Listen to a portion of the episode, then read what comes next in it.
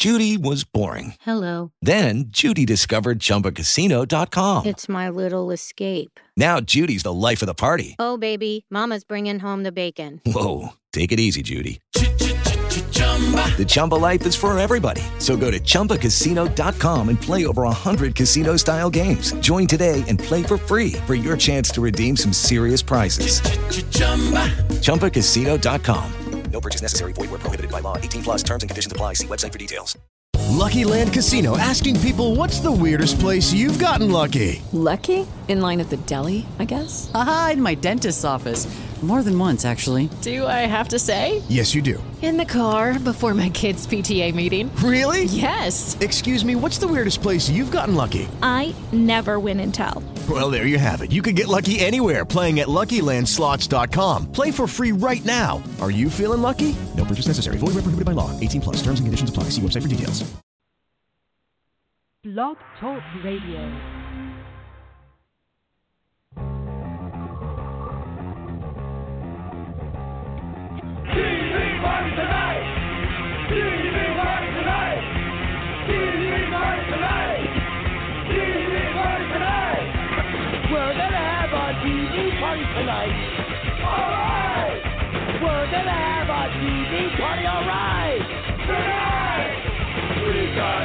Nothing better to do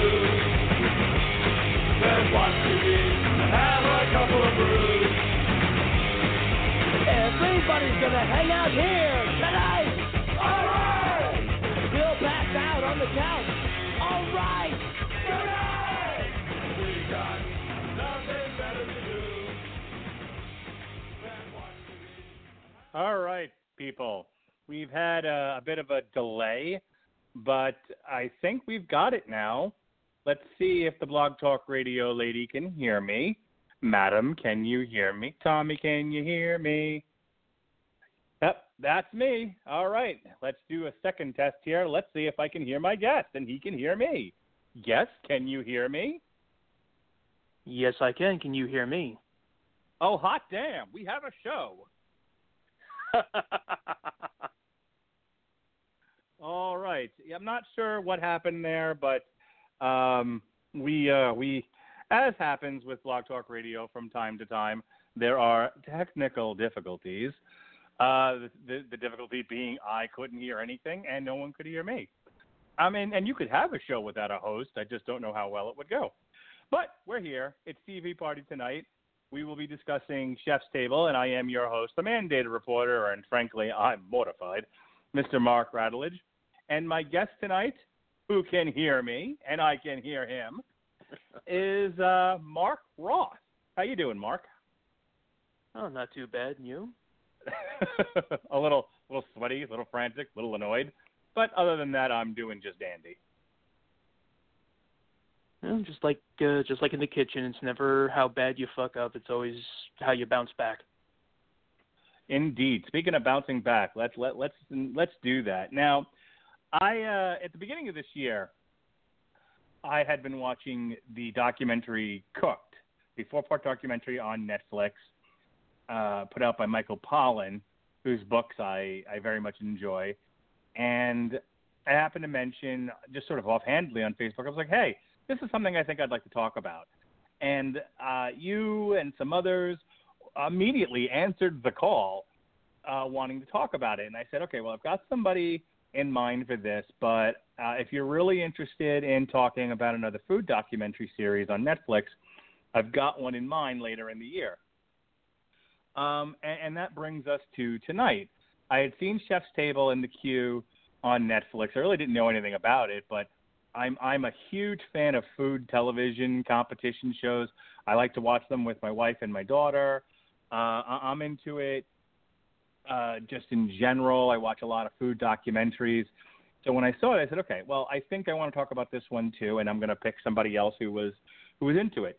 What made you decide to answer the call, Mr. Roth? Why did you want to jump into the podcast world and talk Chef's Table? Well, I was a professional chef for 14 years, so I like to look at it from time to time and exercise my brain, so to speak. Um, tell us a little bit about your experience as a chef. Where did you work? What kind of cuisine uh, did you uh, happen to be cooking? And uh, what happened? How come you're now you're no longer a chef? Uh, well, the the last question is the easiest one. Just burnout, really. Uh, working as a chef in a kitchen for as long as I have, the hours just kind of get to you. No such thing as a sick day, no real vacation days. It, you're up, you're in the game. Sure. Uh, I in my career I've run the gambit from uh, when I was 15 working at a pizzeria uh, all the way up to my last job working in uh, a fine dining Italian establishment. Uh, Outstanding. Almost everywhere in between. Now, uh, did you stay in the New York area, um, or did you migrate around the country? Did you travel across the world? Where did you work? Uh, mostly in the South, actually. Uh, I had my first uh, culinary class in South Carolina. Ended up going to Johnson and Wales back when it was still in Charleston, and mainly stayed around the Charlotte metro area. Okay. Now, had you heard of Chef's Table when I uh, when I asked you to talk about this with me? Did you know what it was? It showed up in my queue, just like with you. okay. Very good. Um, I have never, other than Dan Barber, uh, who I feel like I saw him on like a Top Chef or uh, something else, um, and and I might be imagining that, but I feel like I've heard of Dan Barber before, but I have no idea who the rest of these people are. Uh, this is a six episode season, and we're only doing season one tonight, and it's uh, Massimo Bottura, Dan Barber, Francis Mallmann. Oh boy, do I have a lot to say about him. Uh, Niki Nakayama, Ben Shewry, and Magnus Nilsson, who look like he should be playing yeah, guitar in, in name. Flames. Yeah, that, that's an awesome name. Um, I ever as I was watching the episode actually before we we went live tonight, uh, and I just kept yelling out randomly, Magnus Nilsson from Gothenburg, Sweden. Uh, is actually in the band In Flames are from Gothenburg, but neither here nor there. Um, so yeah, I I had no really real foreknowledge of what this was. I just sort of you know saw it there, popped it on, and I'll tell you, had it not started with Massimo Bottura, I don't know if I would have gotten through all of it. That's not to say it's a bad series, but like if it had started with Francis Mallmann, I don't know if I would have kept watching. What a douchebag! Uh, but Massimo had, had Massimo had this uh, uh, charisma about him and this sort of boyish enthusiasm. I was really into his story, and it hooked me to watch the rest of the series. Just in general, what did you? Uh, we're going to break these down episode by episode, chef by chef, but uh, just a sort of a general approach to this thing. What did you think of Chef's Table? it was very much a documentary. It was meant to highlight uh, the best that each individual had to offer. Uh, very generic in terms of uh, their their formative years, how they learned to cook. I think uh, I think actually Massimo was probably the most detailed. Um,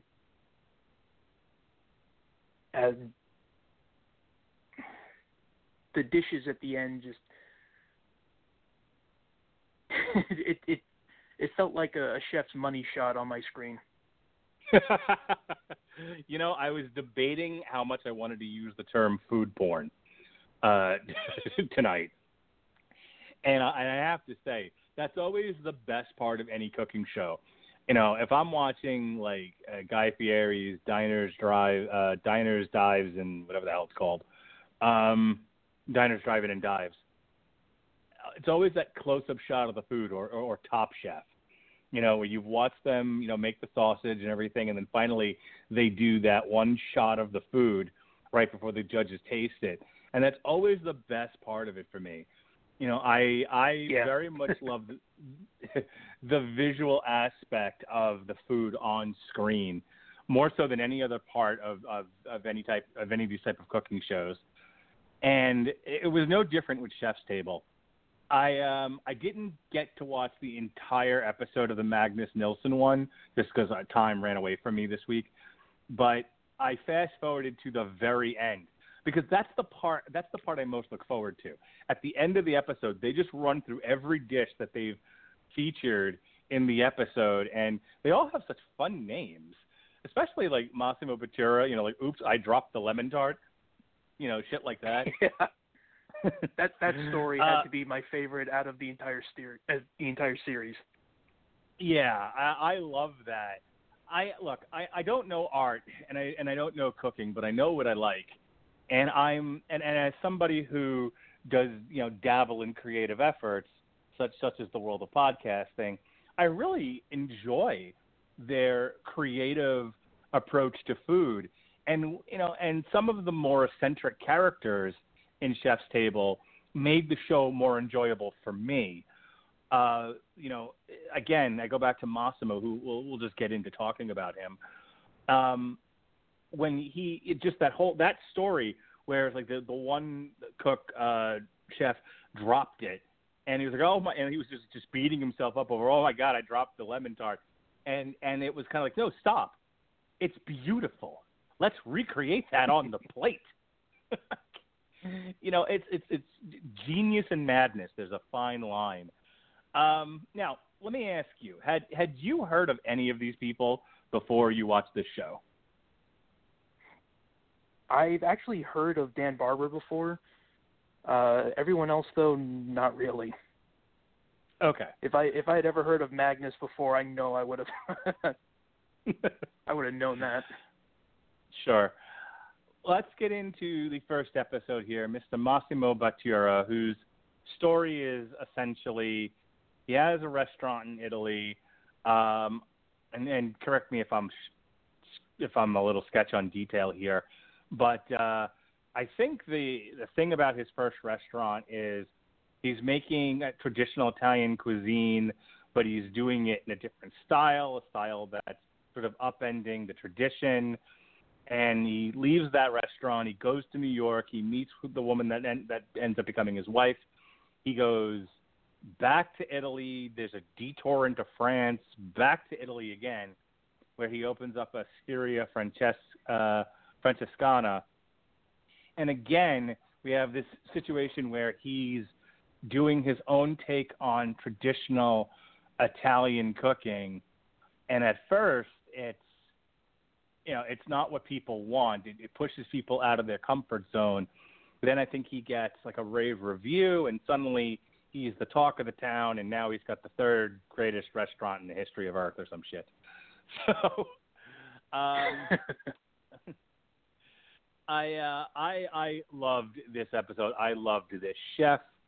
Uh, you know, I grew up in an Italian family. Uh, I often talk about my nana and her Italian cooking, and you know, you don't get much. She she she was not exactly a chef, but she she had her dishes, and those dishes always had a lot of sentimental uh, attachment, a lot of memory for me. So th- this was a fun episode for me to watch. What are some of the things that stood out to you in this episode?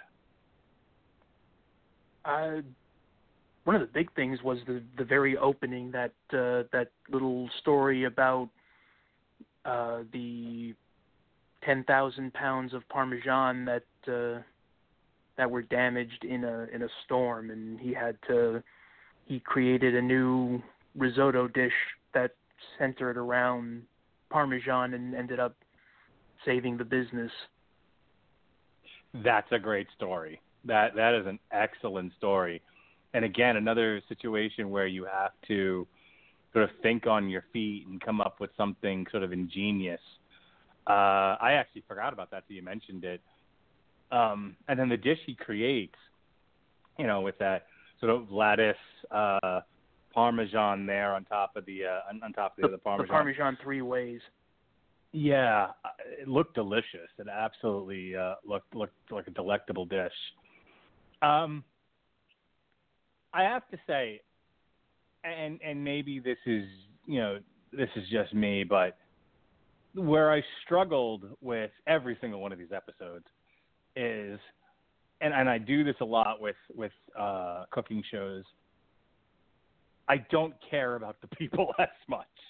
I'm interested in their story to a degree, but there comes a point where I'm just like, I'm only watching this because you make awesome food. I'm not so much interested in you. Uh, and I felt like uh, Massimo, because of his charisma and his his energy, was fine. But as we get into some of these other chefs, I was like, can we go back to?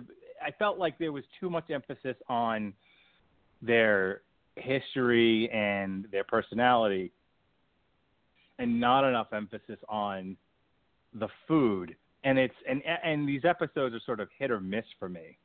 Uh, what did you think about that, or, or were you, or were you very much engaged by everyone's story?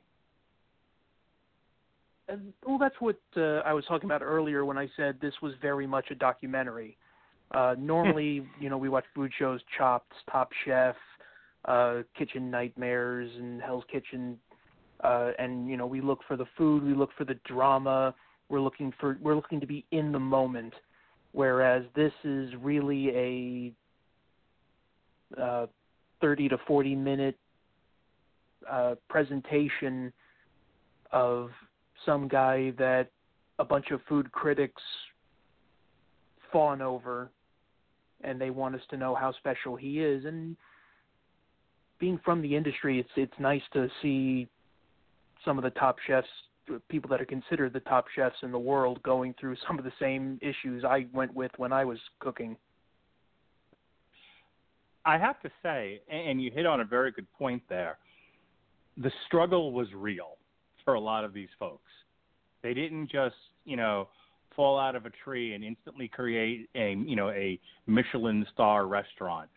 Uh, and I think in a couple of these cases, they talked about going broke. They talked about, you know, I uh, Judy was boring. Hello. Then Judy discovered ChumbaCasino.com. It's my little escape. Now Judy's the life of the party. Oh, baby, Mama's bringing home the bacon. Whoa, take it easy, Judy. The Chumba life is for everybody. So go to ChumbaCasino.com and play over 100 casino style games. Join today and play for free for your chance to redeem some serious prizes. ChumbaCasino.com. No purchase necessary. Void where prohibited by law. 18 plus terms and conditions apply. See website for details. Hello, it is Ryan, and I was on a flight the other day playing one of my favorite social spin slot games on ChumbaCasino.com. I looked over the person sitting next to me, and you know what they were doing? They were also playing Chumba Casino. Coincidence? I think not. Everybody's loving having fun with it. Chumba Casino is home to hundreds of casino-style games that you can play for free anytime, anywhere even at 30,000 feet. So sign up now at ChumbaCasino.com to claim your free welcome bonus. That's ChumbaCasino.com and live the Chumba life. No purchase necessary. VGW. Void prohibited by law. See terms and conditions. 18 plus. If you're playing the Radulich and Broadcasting Network home game, every time we draw we draw a reference to wrestling, take a drink. It very much reminds me of. it very much reminds me of the story of WrestleMania, where had the original WrestleMania not worked, the WWF was going out of business.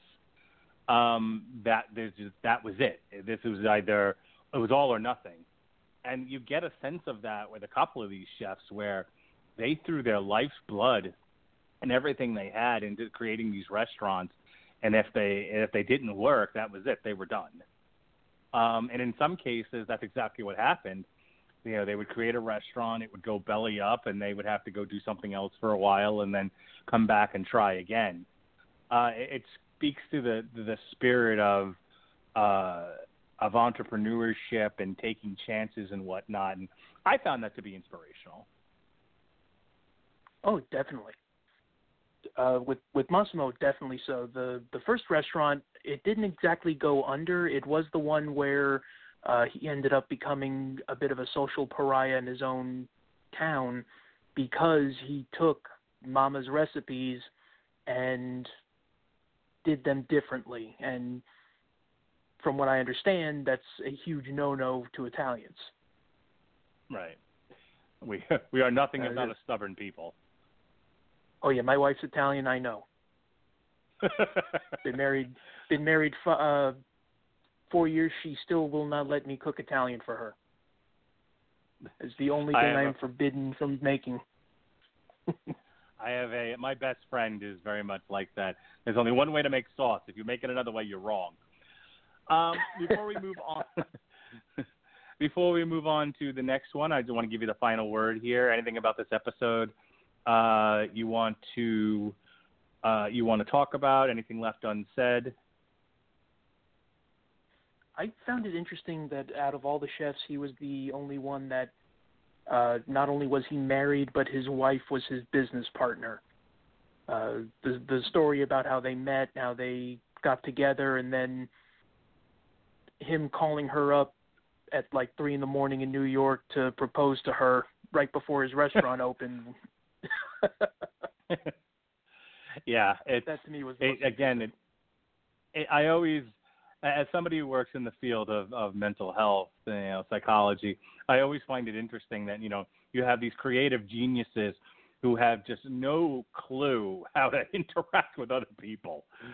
Yeah, it's just you know that that he has this sort of frenetic, manic, you know, way of thinking that it would make sense to him that as he has this thought, yeah, sure, call her up at three o'clock in the morning and propose to her. It makes total sense. Um, oh yeah, I, I definitely identified with the story of them being at the movies. They leave the movies. She goes, "How'd you like it?" And he goes, "I don't know. I didn't pay attention. I was trying to figure out how to do this." Right. that was great. All right, episode two. We have Dan Barber and the Blue Hill Restaurant at Stone Barns in New York City, baby, New York City. Um, now, I like I said, I feel like I've heard of Dan Barber before, and where I remember Dan Barber from, I could not tell you. But I think I he's have involved watched- with Blue Apron. Okay, and maybe that's it.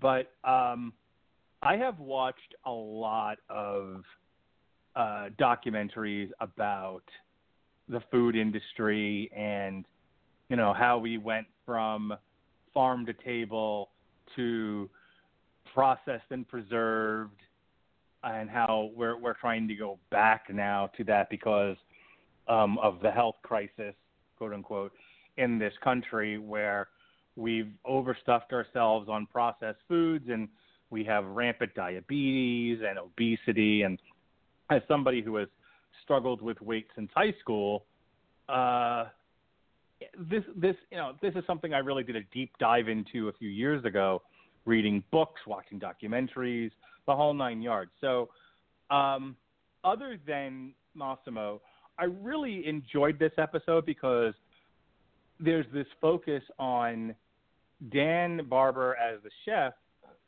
really focusing on ingredients and making sure he had the freshest, most seasonal ingredients and pushing that idea of, you know, farm to table, which is not easy, obviously, especially in this go-go world, you know, where you've got uh, jobs and kids and some of these things can just be unforgiving.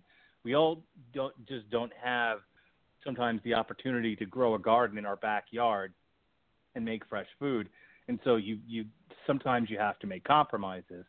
But I'm at least intrigued and inspired by those that do push themselves and and put and put that message forward. So I well well Dan's food in and of itself maybe not was you know as far as my personal taste go might not have been as appealing as say Massimo's or Magnus's or Ben Shewry's, which we'll talk about as, as we go forward. But as far as pushing an ideal and maintaining a sense of integrity within the world of cooking, uh, I was I was excited by what I was seeing. I en- I very much enjoyed this episode. Uh, what did you think of Mr. Barber? I found it very interesting. It was very refreshing to to not only see uh, a chef struggle in the kitchen itself, but also uh, to be that involved with the production and cultivation of his own ingredients. Uh, he, his story is one of uh, having this farm. He's like, okay, I'll grow the vegetables, I'll use the produce in my kitchen, and then he's like, well, I can't just have this because eventually all the nutrients will run out. So I need to get some livestock to create the fertilizer. Oh, I got this livestock now. Okay, I'll use the protein, and it's it's one thing after another. Are you familiar with South Park at all? I am. I love that show. Uh, do you remember the episode where uh, Cartman gets a uh, a theme park? yes. That Nobody can come in. basically that episode is the is the uh, story of of of of Ben minus the no one can come in part. Really? Okay. Well, because as he found out, okay, I've got all this to myself. Oh wait, I need this. Okay, to do this, I need to do this. To do this, I need to do this, and it's an ever evolving chain of events that culminates in uh, an end result that everyone enjoys. The standout moment, believe it or not, for me in this entire episode, um, I, you know, with my memory being what it is, it's not great. so if something, if I can actually remember something in detail, I know it, it was truly meaningful to me. And the one part of this that truly stood out to me, you know, for the longest time I've been heavy on protein, and I've I've uh, abandoned in a lot of ways uh, grain in my diet. Um, you know, I read books like Wheat Belly and uh, you know this Gary Taubes is this is why we get fat and all that. And there's this you know there's there's definitely a almost religious philosophy of you want to stick with your grain you want to stick with your proteins and your leafy vegetables and stay away from your grains of course there's also equally fervent uh religious philosophy out there of you want to stay away from your proteins and stick with your grains and your leafy greens but that's a whole other category it's a whole other podcast in any case um I, so i'm not well, number one i've never been a big fan of bread uh, you know, just that just got in the way of the meat. That's the problem. See, you're stand you're standing between me and my burger. You you bread you. Uh, but he he bakes this fresh bread, and he and he addresses the fact that yes, the bread that you buy in the grocery store for the most part is shit. But if you you know there are there are grains, there are natural uh, ingredients that you can make fresh bread with, and it's perfectly healthy and it's delicious. And he actually bakes uh, two people this bread, and he's like showing them something on the iPad. And I remember thinking to myself, like, you know, for a guy who's not a fan of bread, that looks delicious. Oh yeah, it's it's amazing how uh, someone can craft food in a way that you would not have thought uh, palatable. Yeah. It's. I mean, I looked at that bread and I'm like, I want to smell it, I want to touch it, I want to taste it. A very similar thing. Making. I've had a very sim. Go, I'm sorry. Go ahead. Oh no, uh, the ability to make your own bread is just a. It's a. Uh, my father actually uh, was a bagel baker uh, as I was growing up, and I learned that from him. And it's it's not the same as the bread that uh, that Ben makes, but the the experience of taking all these different bits and putting it together into something you you get a sense of pride for it and it just tastes that much better. Had a very similar experience when I watched Michael Pollan's Cooked, because yeah, that gets broken up into the elements of cooking. So you have fire, you have air, and the air episode is the baking episode. And I remember thinking to myself, like, I'm not into this at all. I I, uh, I don't care. You know, the fire episode was awesome. I don't care for this bread episode. And I had a friend of mine who watched it before I got a chance to, and he goes, "Don't be so sure you're not going to like it, because I guarantee you you'll have the same reaction that I did, which is it's going to look so good to you that you're actually going to want to eat the bread." And he was not wrong. So it, you know, you eat, you definitely eat with your eyes. Um, anything else on Dan Barber left unsaid that you want to address? uh, if he really is involved with Blue Apron, I think that's probably the most inspired move a professional chef could ever go into because you're you're so confident in your craft and so passionate about farm to table that you're goading those who would come to your restaurant and pay obscene amounts of money for your food to do it at home and learn to do it themselves. You know, my wife and I have actually um, been toying around with the idea of doing one of these deals where, you know, they send you a box of ingredients and you make uh, and you make food like that. And we were looking at that. We actually were looking at Blue Apron. So I'm, I'm actually I'm googling it now to see if he's involved with that. If that's true. Blue Apron, Green Acres is the place to be. Uh, let's see here. Dan Barber, Blue Apron. Uh, the Google machines are running a little slow tonight. Uh, all right. Well, this while this warms up, let's go ahead. Now let, let let's talk about this for just one second here. Francis Mallmann. Now it could have been the fact that I was having. It could have been the fact that I was tired. I was not feeling well. It was dark out and there were wolves after me. But I did not like this fellow, and I think of all the episodes, I just I I didn't. I don't know. I I struggled with his with with this guy, and I think I think part of it was that there, there comes a point where he's like talking about not you know he has a kid with this woman, and yeah, he's like yeah well we don't live together, and then he starts talking about like he can't stay in one place and like this is where the pendulum swings too far one in one direction. Well, you're so artsy, you're so creative that you can't handle normal human relationships to the to, to the detriment of those involved with you. And it's like I get that you're a craftsman and and I one of the shows I really enjoy is uh Man Fire Food.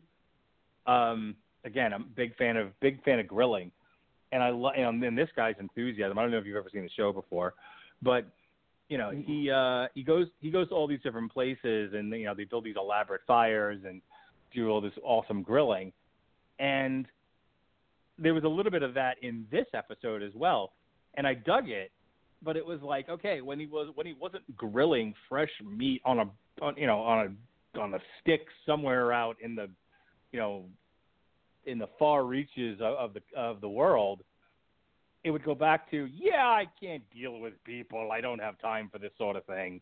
I was like, all right, douchey, take it easy. That poor child you brought into this world. So I don't know. Am I being a little too hard on the beaver? What do you, what do you think? Uh, that's that was one of the sticking points about this guy too, and I really wanted to like him because of the way the episode opened up with uh, the wood burning grill because that's was one of my uh, favorite memories from when I cooked professionally.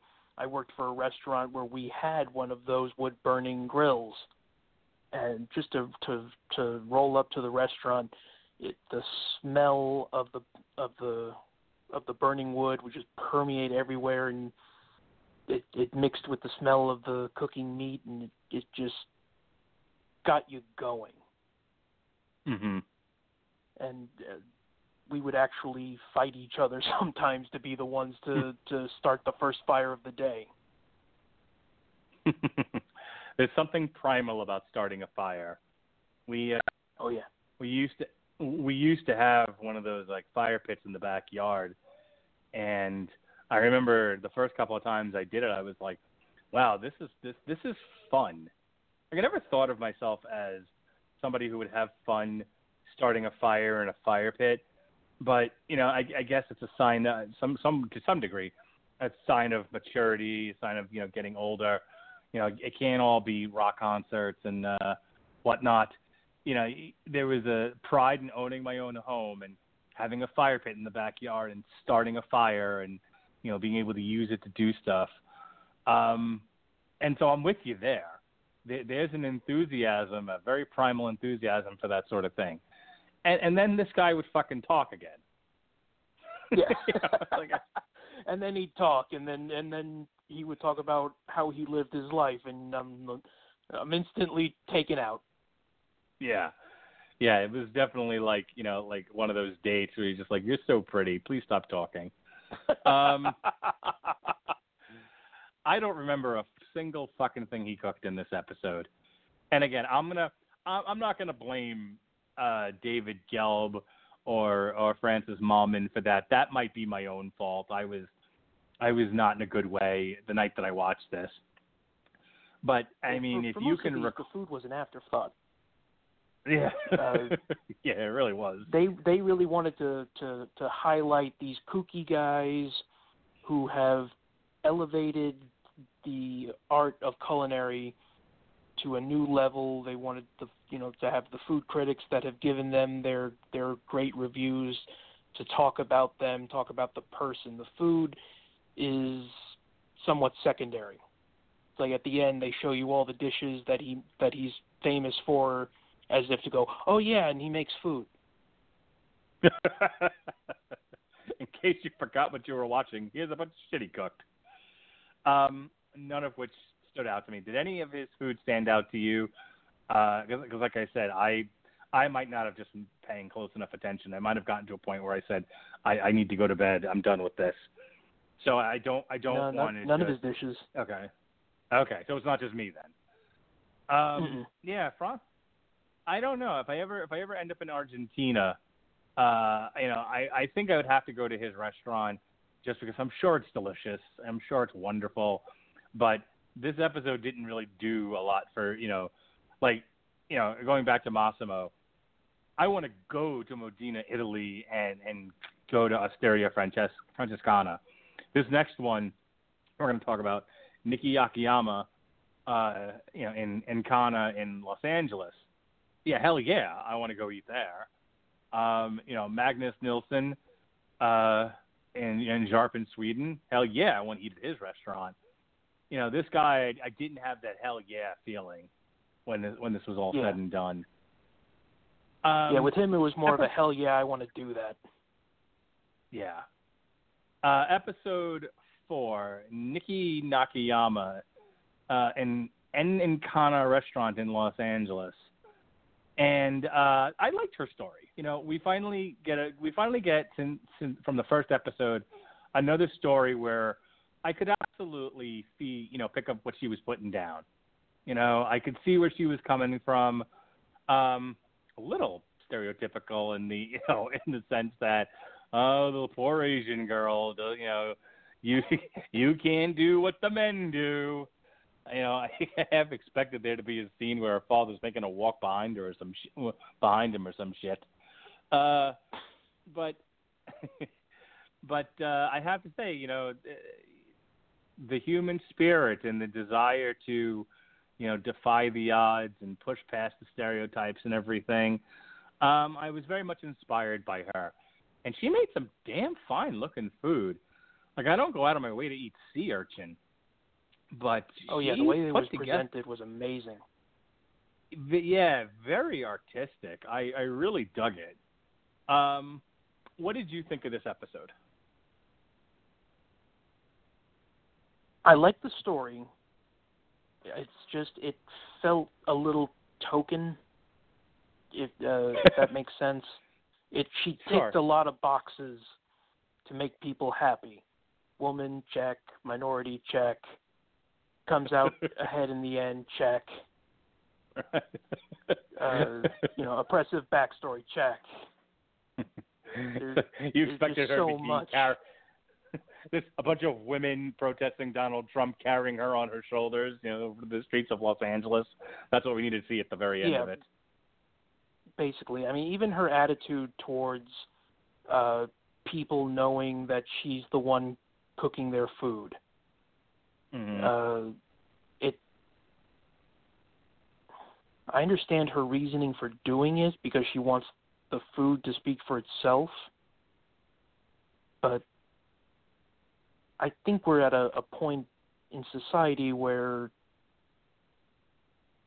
uh, anyone can do great things in the kitchen. It's the end product that is the reflection of us. with all of the celebrity female chefs out there, is there still a prejudice in the kitchen against women? Because I, I just oh my god, yes. Really? Talk to me about that for a moment. Let's let let let's put a hard break on this and talk to me about why. With with like again with with not just the Martha Stewarts, but I mean you have the one lady who does the uh the uh, well the worst cooks in America show that's been on for like 10 years now. You have Rachael Ray. You have the 97 different women who have come out of Top Chef and have gone on to do, you know, really great things. And yet there's still a prejudice. Talk to me about that. It has to do with how we are in a kitchen. When I first started learning how to cook, uh, I actually learned from a female chef, and she did anything and everything to try and scare the crap out of me. Uh, one of the first things that she would talk about was how the the line of a restaurant is akin to uh, being in the belly of a submarine. It's small, it's cramped, everyone's heavily armed and pissed off. okay. And there is uh, that that huge stigma that a woman can't hang with the men. You know, we're we're tough as nails, rough and tumble. We will you know, we'll uh, shit talk each other. We'll you know, pull pranks and they, you know, women can't handle it. And I've experienced that in the kitchen both ways. I've I've experienced it where there's women that absolutely can can go toe to toe with even the most pissed off guy and then there's the very fragile woman who just can't. Hmm. And it, unfortunately, it's the ones that can't that are the most well known. Interesting. In, uh, in Interesting. school, uh, in school, when the the story of the woman that can't, uh, there was a uh, a professor who owned several restaurants uh, around Charleston. He was known for being a hard ass. If you screwed up, he let you know. He she screwed up, he let her know. She went crying to the dean and the professor was let go. Oh Jesus. Yeah. Well, that that's a problem. And that's unfortunate. In general. You, you you can't actually teach anybody anything anymore, lest someone get their feelings hurt. Right. But, unfortunately, it's stories like that that that are more out there than you know the women that can handle uh, an entire line by themselves. You know, get in the weeds and come out on top. I can't believe it's it's 2017, and and we are still dealing with that sort of thing. That's that's fascinating to me. I will say this: I have a my brother-in-law is a professional chef, and uh, he's worked in one of the uh, one of the best fine dining establishments in uh, Tampa. Uh, and he was telling me he was like, "Yeah, the the kitchen is just I don't know if he used the word toxic, but I will. It's just sort of this toxic environment of everyone everyone sort of existing as a raw nerve. you know, and if you He's not wrong. and if you yeah, if you have thin skin, you're not going to last. The environment is not conducive to people who are mamby-pambies, whether you're a man or a woman.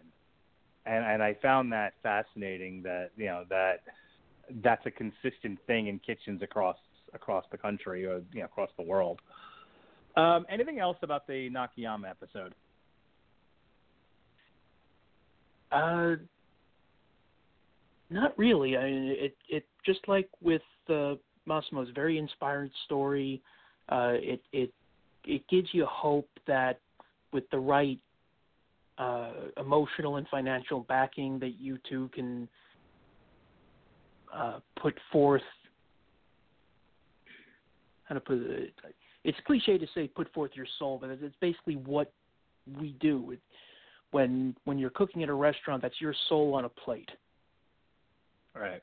And and back to the raw nerve thing, we're we're constantly seeking the approval of the customer. Sure. All right. Admittedly, this next episode, the Ben Shewry episode, I was in and out of. Uh, it just it was just one of those days where I was on the couch and my my attention was uh, being pulled in a couple of different directions. So the parts that I remember, the parts that stood out to me, were him talking about cooking with you know really trying to make something of natural Australian ingredients. And I know at one point he was cooking kangaroo. And and I tell you, as as somebody who's a big fan of game meat, and you know if I ever was able to open up a restaurant, it would absolutely be a game meat restaurant. I was like, yes, cook more kangaroo, outstanding. What was your uh, take on Mr. Ben Shewry in this episode? What did you like? What didn't you like? Uh, you know, again, with my attention being not really where it should have been with this episode. What what what what's some of the good stuff I missed here? This one was the one that uh, that talks about the overarching fear of going broke and going under. Uh, mm-hmm.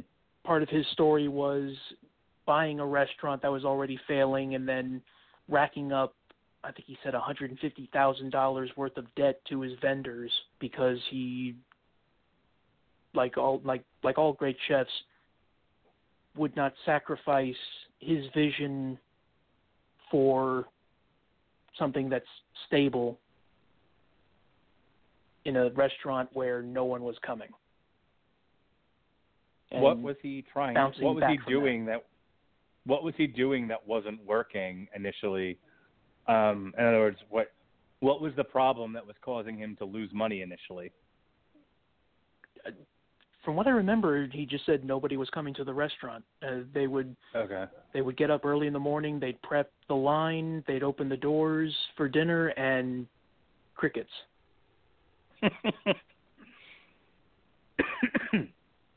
That's heartbreaking. So what turned it around yeah. for him?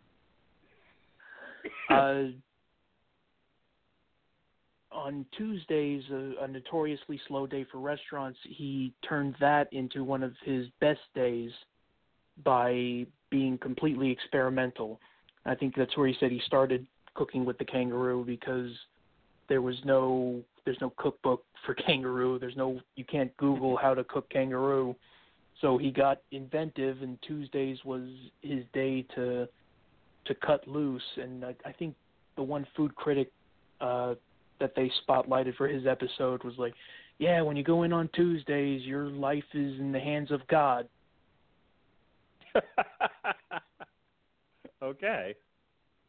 And I guess that the word got out that Tuesdays is fun days, and and the popularity blossomed out of that.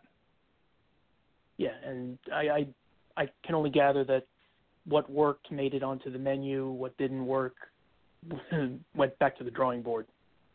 If sure. not dropped completely. this is the worst tasting kangaroo I've ever had. Um, Tasmanian devil, are you crazy? Um, okay, I, I I don't have a lot of input on this one other than ID kangaroo. Sure, absolutely.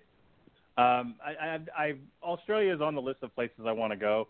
His restaurant is definitely one I would check out, and that's really my only input into this episode. Um, so with that being said, that takes us to our final episode. Uh, Mr. Awesome Name, Magnus Nilsson yeah.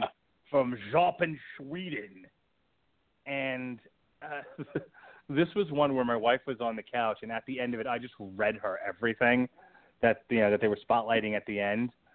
I was like, this looks awesome and has some of the worst names I've ever like you know grouse. um, there, there was a couple of uh, tasty paste. That was another one. I think that sounds like something you would sell a kid. But uh, I liked his story. You know, he uh, he's just sort of this uncompromising. They said at the beginning of the episode, and I thought this was hilarious. They're like, nobody comes here, so there's really nobody around. There's there's no influence. There's no there's no one around to tell you, well, you're doing it wrong or you should do it a different way. And he's just making these traditional dishes the way he wants to do them. And the other thing I thought was really fascinating about this, sort of taking it back to the conversation about Dan Barber, is you know he's using local ingredients in an unforgiving, frigid wasteland where nothing grows half the year. And so he, you know, and we talk about the word preservative, you know, and and it's just got an it's got such this evil connotation to it, but it comes out of necessity. It comes out of the fact that there are parts of this world where you had to store food for the winter. And so the idea of preserving food isn't inherently bad. It's all in how you do it. So do you use this, you know, chemical that, you know, maybe in large quantities harmful to you? Or do you do it in this more traditional way, you know, where they're salting meat and they're jarring food and storing it in a root cellar? Uh, I was really fascinated by that. I was fascinated by all of that because, again, it is a reminder. Go ahead.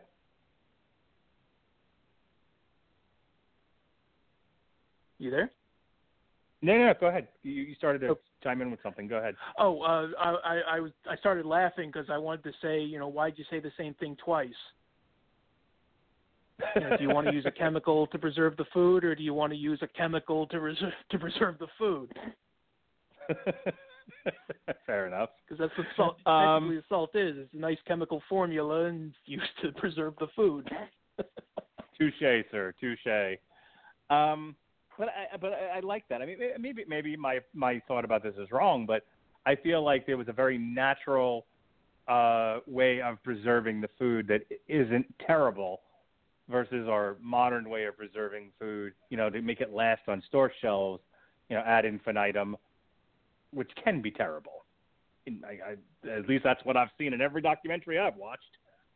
Um, oh yeah, uh, your... when they when they showed his root cellar, I'm like, oh my god, I would kill for a root cellar. See,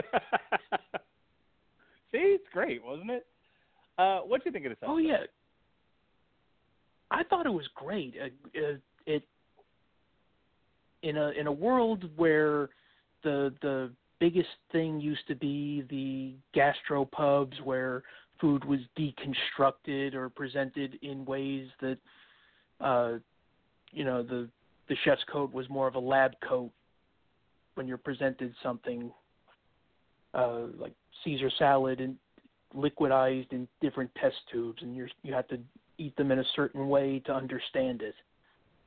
This guy goes all the way back to to how you know the pilgrims used to have to do stuff to survive. Right. Something something that was done out of necessity. He does not just to honor tradition, but also to simplify his craft. Yeah, I was re- I was really into it. I liked what the the one teacher was saying about him. You know, everyone reads cookbooks. Oh yeah. Uh, but he but he would just create things and experiment, and he didn't want to be you know uh, pushed into a corner or boxed in by other people's ideas. He wanted to create something from his own imagination. And I tell you, I think that's the thing I enjoy most about watching a lot of these cooking shows is when you know you're you're given the task of creating something out of the ether, and people come up with some wickedly fun ideas. Um, one of the things about Top Chef is you know you, at the beginning of the season, you know you they you can really separate the wheat from the chaff in the in the sense that you have these really really talented people, you know who who excel at the top of the season and you know the other ones are going to get cut because they're just like, I came up with ham and cheese. It's like, all right. and then the flip side of that is at the end of the season, people are just burnt the fuck out.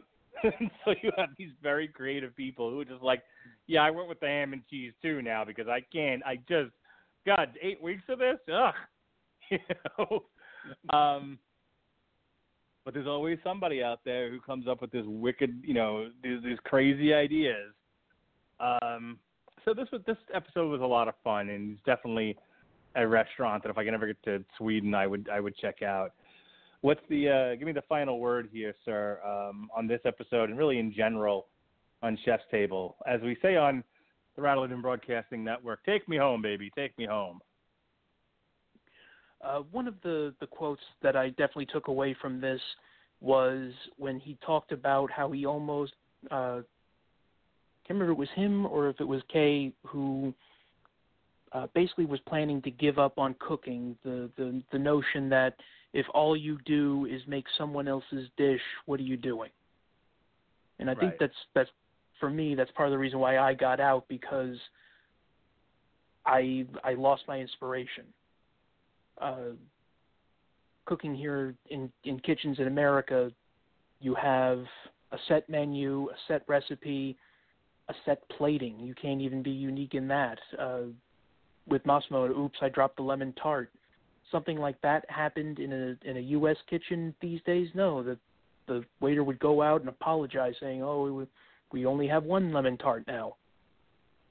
And that was that was always my passion in cooking, not just creating the dish, but using the the plate as my canvas and creating this very artistic thing that you see it and instantly you're you know you want this. Do you still cook at home? Are you into creating at home now that you have sort of an open canvas to play on or do you just oh, kind God, of yeah. you know okay you, you you've escaped Aside the from plantation Italian, and now you're my free wife huh? doesn't come in Very good. It's you know I, I said whatever you I always encourage people because you know sort of take this uh, all the way back around again.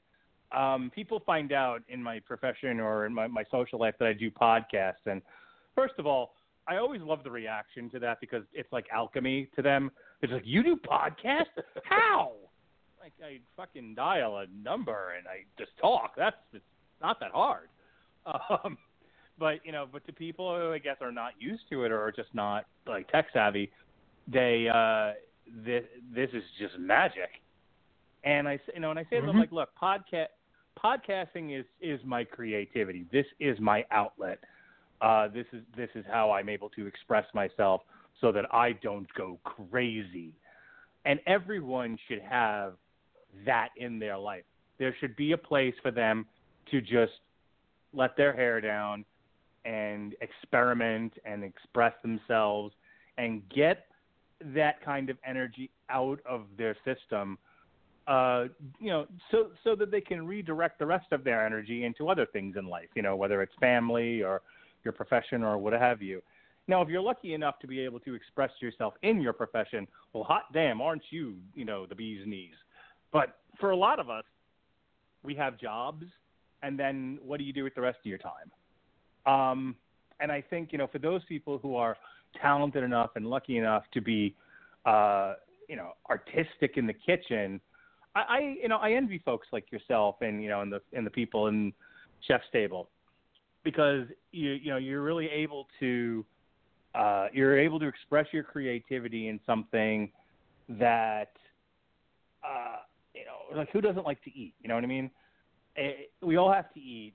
You know, we we got to we got to live, we got to eat, and you're able to take that sort of mundane activity and and make it wonderful. Um, so, I applaud you. Um, in general, Chef's Table I thought was fun. I'm anxious to see um, uh, check out season two so, later on in the year, and I know season three just dropped on Netflix not that long ago. They're all six episodes, and I think there's a Chef's Table France that's four episodes long. So at some point in the future on the Rattle Legend Broadcasting Network, we'll uh, we'll do more of these Chef's Table seasons. But um, for the time being, I think we have uh, drawn this conversation to a close. Mr. Roth, I want to thank you for being on here and talking about this with me. Did you have fun tonight? Was this enjoyable for you? Oh, this was a lot of fun. talking about uh, when whenever you're talking about your passion, it's easy to get kind of wrapped up in it, and uh, I, I enjoy the the opportunity to to to share my passion with others and hopefully impart on them the the spark to to go on their own journey, whether it be with cooking or with podcasting or uh, whatever whatever outlet they feel they can tap into. So I'll have to tap you again when uh, when we tackle these uh, chef season, chef's table seasons in the future. Oh, I'll be here. All right. Uh, real quick, uh, at the end of every one of my podcasts, we uh, I allow my guests and I, you know I go for myself the opportunity to plug any projects you're involved with or ways to contact you. You know, some people they're just like I'm on Twitter. Uh, that's about it. but other other people have some other stuff going on. So I'm going to go ahead and give, uh, just throw you the floor here.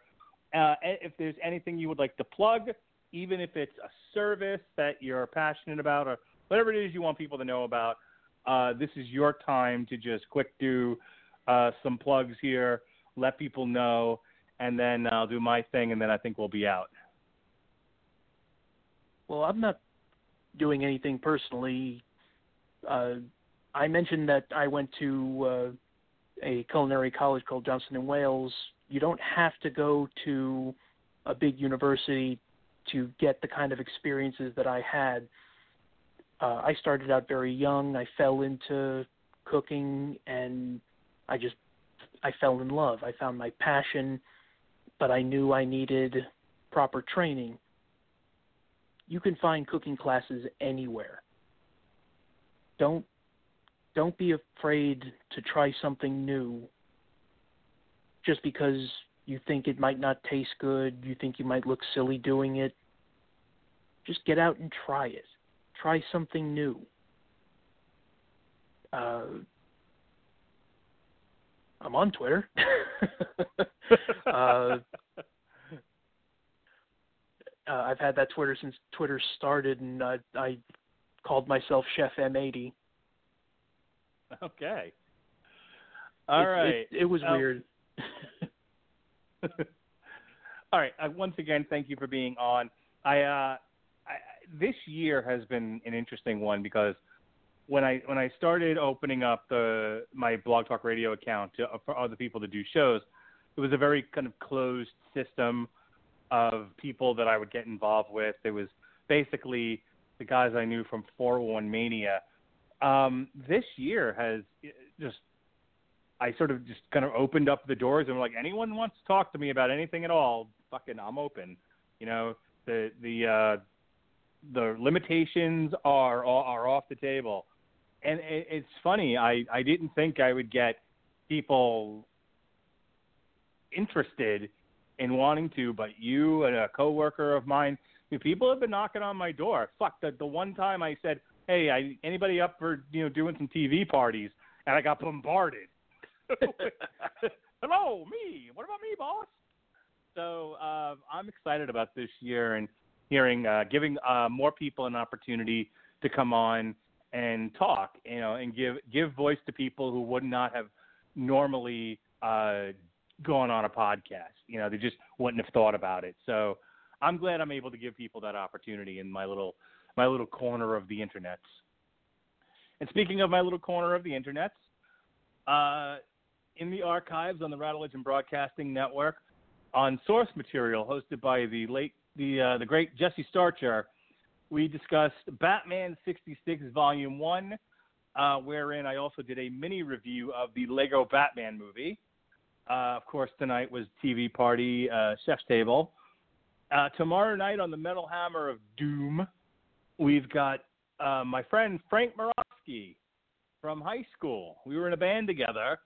He, of course, is in an actual band now, one that's you know had success. it's called If He Dies, and their album Beneath the Waves. We're going to go ahead and review that. It's going to be a lot of fun. Nine o'clock, assuming Mr. Cooper actually gets out of work on time. If He Dies Beneath the Waves, Metal Hammer of Doom. And then on trial this week, myself and Sean Comer, we will be putting Catwoman with Halle Berry on trial. I will be defending, Sean will be prosecuting, and I will show the world that there is something defensible about Halle Berry's Catwoman, besides the fact that she has a very nice chest. So, that's what we got going on this week on the old network. Uh, next week, we've got uh, the TV party tonight. A week from tonight, Pat Mullen will be back on. We'll be doing some sex and drugs and rock and roll from good old Denis Leary. Uh, further celebrating sex and drugs and rock and roll, the Metal Hammer of Doom will be reviewing Steel Panther's Lower the Bar. And uh, on and on Thursday, because Winfrey made me, we're going to review the movie Ink. I know nothing about this movie, but uh, a lot a lot of people lined up when I threw that idea out there to make me watch some shit I would never watch. So we're, to watch Ink and review it, and then uh, we have a big show on Friday. Uh, it's the announcement of Wolverine Week and our character discussion in celebration in celebration of the movie Logan, uh, which will be coming out that day, and we'll be discussing all things Wolverine the following week. So we'll talk a little bit more about that next week. Uh, again, I want to thank Mark Roth for coming on, and we will see you next week. Be well, be safe, and behave.